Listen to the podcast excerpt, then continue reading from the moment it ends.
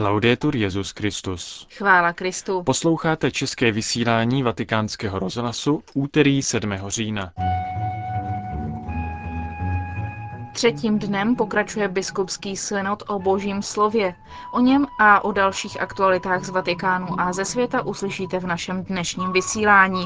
Hezký poslech vám přejí Petr Vacík a Markéta Šindelářová. Vatikán.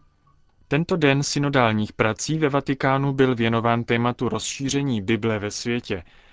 Dopoledne bylo generální schromáždění seznámeno s výsledky hlasování ve volbě členů komise, která bude pracovat na závěrečném komuniké.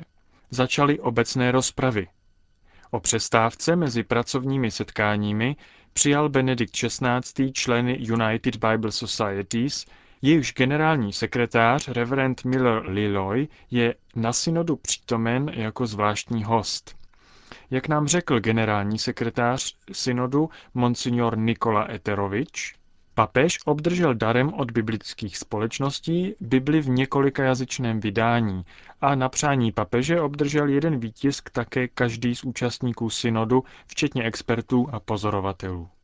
Dnešní dopoledne bylo také naplněno reflexí. V jedné z nich kardinál Angelo Sodano, děkan kardinálského sboru, podtrhl vysoký podíl kardinálů, kteří se dostavili na synod. Podle něj je to příkladem integrace a spolupráce mezi organismy povolanými pomáhat pastýři univerzální církve. V mnoha ostatních reflexích se jejich autoři zabývali nutností nacházet nové nástroje pro usnadnění přístupů všech lidí k Bibli a ke zlepšení možností, jak z ní čerpat. Arcibiskup Kolroč navrhl v tomto smyslu vytvoření obecného direktoria pro homilie, aby kázání byla inspirována zkušeností univerzální církve, aniž by se zanedbaly osobité rysy místních církví. Kardinál Erde, předseda Rady evropských biskupských konferencí, poukázal na nebezpečí vydávání textů více senzačních než vědeckých, jako například apokryfního evangelia Jidášova. Podle jeho slov se zde jedná o spisy, které směšují věrohodné a nevěrohodné prameny mluvící o Ježíši Kristu. Monsignor Pasinias z Konga, zvláštní sekretář synodu, se ve svém vystoupení soustředil na nebezpečí sekt. Podle jeho vyjádření se učení sekt obecně zakládá na fundamentalistickém výkladu svatého písma. Proto je prý třeba oceňovat stabilní interpretativní kritéria, jako je příslušnost k apoštolské tradici a koherence s celou Biblí. Taková kritéria pak chrání před subjektivní a fundamentalistickou četbou biblických textů. Včera odpoledne se událo na synodu několik zajímavých věcí z novinek, která byla do synodního procesu uvedena až letos. Například pět kontinentálních zpráv o situaci církve ve světě a hned po nich dosud nevýdané vystoupení rabína Kohena z Haify. Bylo to poprvé, kdy na katolickém synodu k účastníkům promluvil nekřesťan. Je to nepochybně privilegium a vzácná čest. Takto rabín definoval pozvání mluvit na synodu biskupů. Podle něj jde o významné gesto naděje a poselství pokoje pro současné i budoucí generace. Vidím ve vašem pozvání, dodal rabín v projevu ke schromážděným biskupům, snahu i nadále se obracet na nás jako na vaše starší bratry ve víře. Poté se rabín Kohen pozastavil u významu Bible a modlitby. Modlitba, řekl, je jazyk ducha, který nám byl darován od Boha. Nakonec rabín připomněl téma utrpení židovského národa, zvláště holokaust, a upozornil na nebezpečí návratu antisemitismu. Po rabínu Kohenovi vystoupil jezuitský kardinál Van Hoje a věnoval se reálným možnostem dialogu mezi židy a křesťany ve jménu společného dědictví.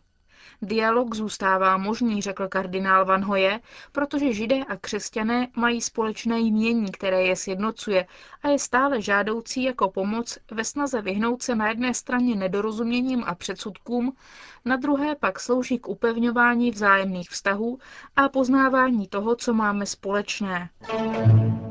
Ve zprávách o stavu církve na jednotlivých kontinentech byla červenou nití výzva evangelizace ve světě, který se tak rychle proměňuje. Co se týče Evropy, je naše kultura vyzvána brát křesťanství jako jeden z klíčů k interpretaci sebe sama, aby tak Evropa došla k lepšímu sebepoznání a znovu obnovila svou identitu, tak jak o tom mluvil papež při své zářijové cestě do Francie. Evropa prochází krizí identity ve všech třech bodech načrtnutých v Instrumentum Laboris, řekl ve své zprávě o situaci starého kontinentu záhřebský arcibiskup kardinál Josif Bozanič. Zmínil nejprve, jak hluboce Bible ovlivnila nejrůznější kulturní, ekonomické a politické aspekty evropské civilizace. Křesťanství je klíčem k porozumění našeho kontinentu v jeho celku. Kardinál Bozanič připomněl velké hlasatele spásy, spolupatrony Evropy svatého Benedikta, Cyrila a Metoděje, jejichž působení spojovalo různorodé prvky v jeden celek. Nerozlučitelnost spojení Bible s Evropou dokládá všechno, co považujeme za velkou kulturu. Tisíce katedrál, poklady umění, literatury a křesťanské hudby, ale také velké skutky křesťanské lásky a služby. Křesťanské dědictví zpěté z Biblí se promítá do témat jako hodnota lidské osoby, uznání lidských práv, oddělení církve a státu nebo koncept sociální spravedlnosti.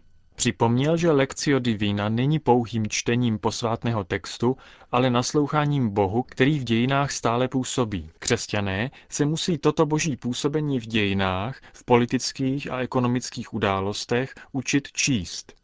Křesťanství se nesmí nechat zatáhnout do politických a ekonomických her, v nichž by se stalo nerozpoznatelné. Evropa se řítí do krize, pokud nebude brát vážně sílu Božího slova, a to se týká všech vědeckých oblastí, zvláště teologie. Evropa se těší rozvoji teologického myšlení, ale je potřeba ho konfrontovat s novými vědeckými interpretacemi a bádáními, které jsou často záměrně odděleny od hermeneutických paradigmat křesťanské pravdy.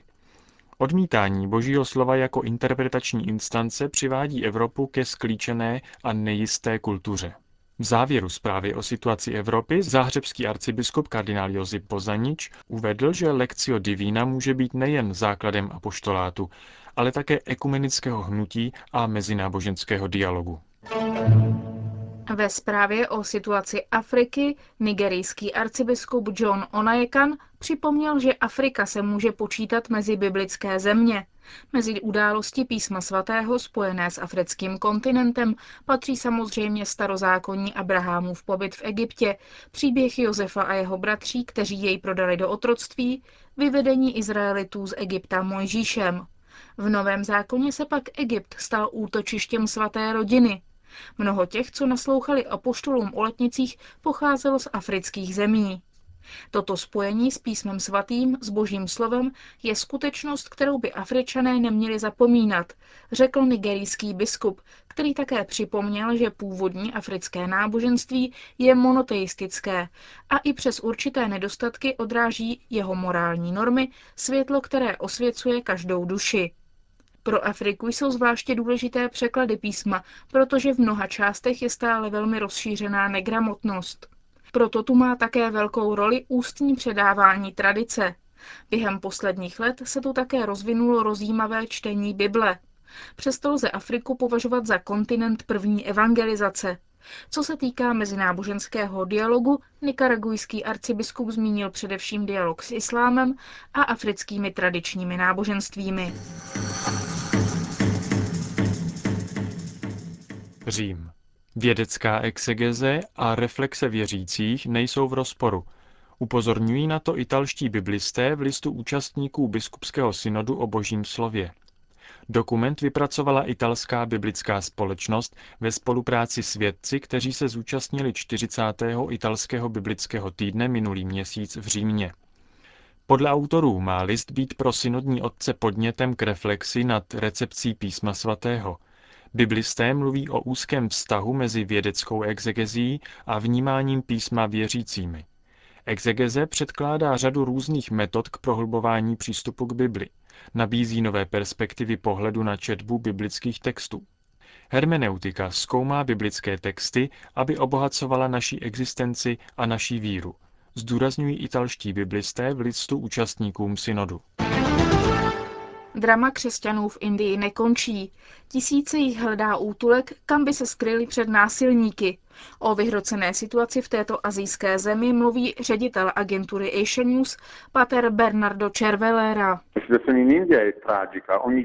Situace v Indii je tragická. Každý den dochází k vraždám a k zabíjení lidí, kteří jsou nuceni ke změně náboženství. K tomu, aby se vzdali křesťanství a vrátili se k hinduismu. Je tam už celá řada mučedníků, kteří odmítli změnit náboženství a byli zabiti. Pak je tam množství těch, kdo museli utéct ze svých zdevastovaných domů a žijí v lesích v Orise. Trpí chorobami, nemají co jíst, nemají žádnou péči. Jde nejméně o 30 tisíc lidí. Další se utekli do uprchlických táborů zřízených vládou, ale i tam dochází k útokům radikálních hinduistů.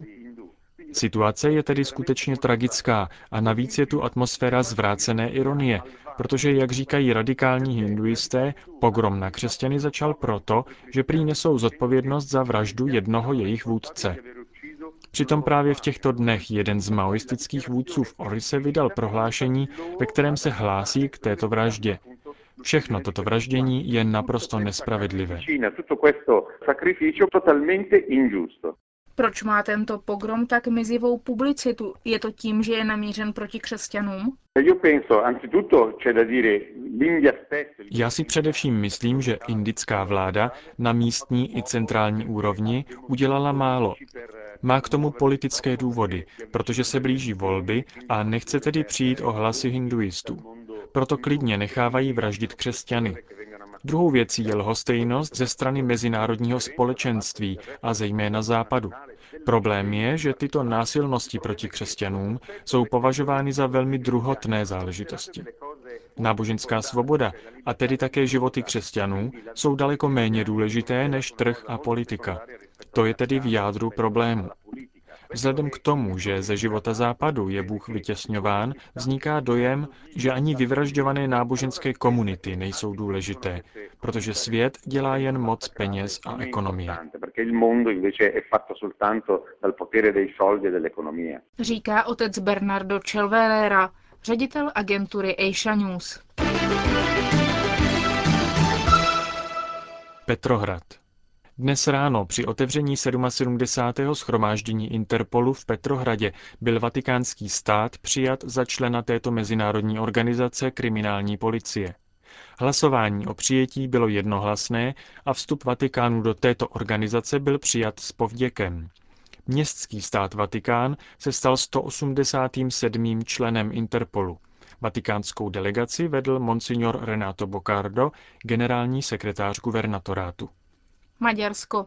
Předsedové evropských biskupských konferencí při svém právě skončeném zasedání došli k závěru, že snaha křesťanů o dialog s muslimy v současné Evropě je naléhavě nutná.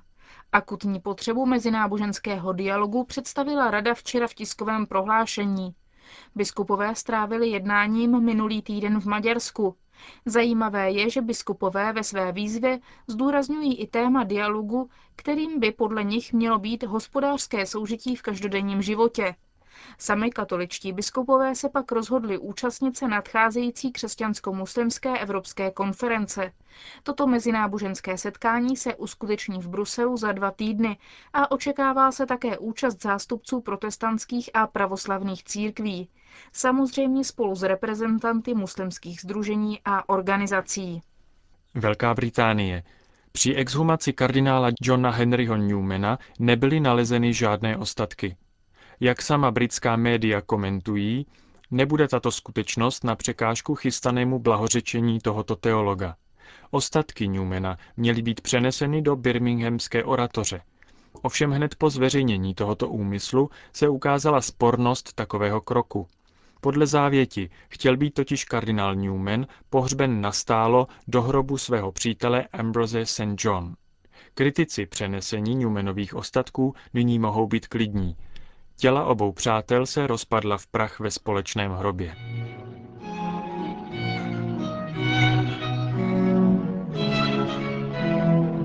Končíme české vysílání vatikánského rozhlasu. Chvála Kristu. Laudetur Jezus Christus.